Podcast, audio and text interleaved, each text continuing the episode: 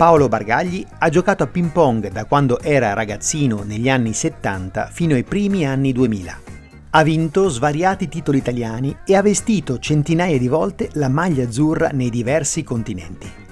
Ha descritto le sue esperienze e gli strani personaggi di quel mondo in un libro pubblicato un anno e mezzo fa che si intitola Più o meno gli stessi e che oggi è introvabile.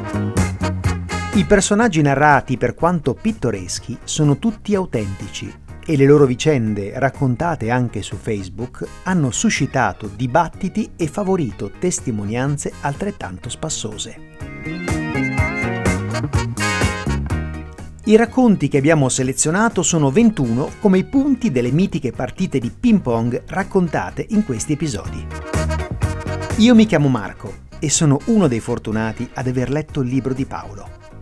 In amicizia gli ho proposto di dare una nuova veste ai suoi racconti e far così divertire anche altre persone. Se ti sarà piaciuto, consiglia l'ascolto a qualche amico per favorire la diffusione e non dimenticare di esprimere il tuo giudizio tramite le stelline della home.